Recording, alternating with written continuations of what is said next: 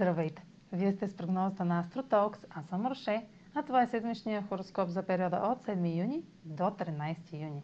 Ще започна с общите влияния за седмицата, след което ще разкажа как ще се отразят те на вашия асцендент и вашия зодиакален знак. На 10 юни е новолунието в Близнаци, което в същото време е и слънчево затъмнение. Това е шанс да направите нова стъпка напред в една сфера от живота си, където да вложите време и усилия за знания, общуване, привличане на нови контакти и организация. Слънчевото затъмнение е повратна точка и тъй като ретрограден Меркурий е в Близнаци, в новото начало може да участва елемент от миналото, както и да присъства отлагане и забавене. Ретрограден Меркурий в Близнаци е в съвпад с Слънцето по време на самото новолуние и бележи начало на нов цикъл, който ще подкрепи новото начало с разговор, съобщение или среща отлагане до сега позната информация или документ може да изкочи тъкмо на време, докато обсъждате важно решение. Предложенията ще ви звучат объркващо, ако сте пренебрегвали фактите до сега.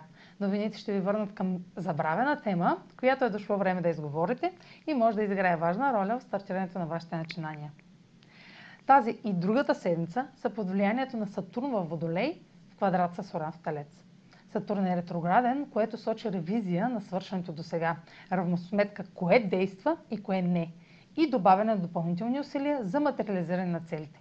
Решенията взети сега ще са спешни, неотложни и притискащи. Сатурн в квадрата с Оран ще създаде сблъсък между вашата убеденост и решимост какво е редно да се направи и вашата иновативност какво трябва да се промени, за да се постигне целта. А сега чуете как ще се отразят тези влияния на вашия седент и вашия зодиакален знак. Седмична прогноза за седент стрелец и за зодия стрелец. Новолунието Близнаци попада в вашата партньорска сфера и може да предизвика нов етап в отношенията, включващ изборите на, пар... на партньора ви, вашите собствени избори в една връзка или корекция на ангажимент към бизнес партньор. Сатурн във Водолей в квадрат с Оран в Талец ще диктува новото начало, като тества вашата устойчивост на правилата, установени в сферата на общуването. Това е криза между словесни интелектуални правила и радикална промяна във вашето здраве, ежедневни навици или грижите за друг. Интензивният фокус върху една тема, ограниченията върху това как да се изказвате или изискванията за доказване на знание ще бъдат разклатени от вашето нетърпение към текущите навици или внезапната промяна в тях.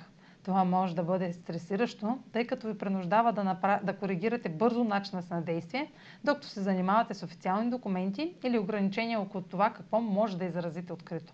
В идеалния случай натискът може да се използва за преорганизация на приоритетите ви. Имайте предвид, че някои от вашите мнения могат да бъдат активно спорвани. Това влияние ще продължи до декември 2021, така че му обърнете внимание сега. Това е за тази седмица. Може да последвате канала ми в YouTube, за да не пропускате видеята, които правя, както да ме слушате в Spotify, в Instagram, в Facebook, а за онлайн консултации с мен може да посетите сайта astrotalks.online, където ще намерите услугите, които предлагам, както и контакти за връзка с мен.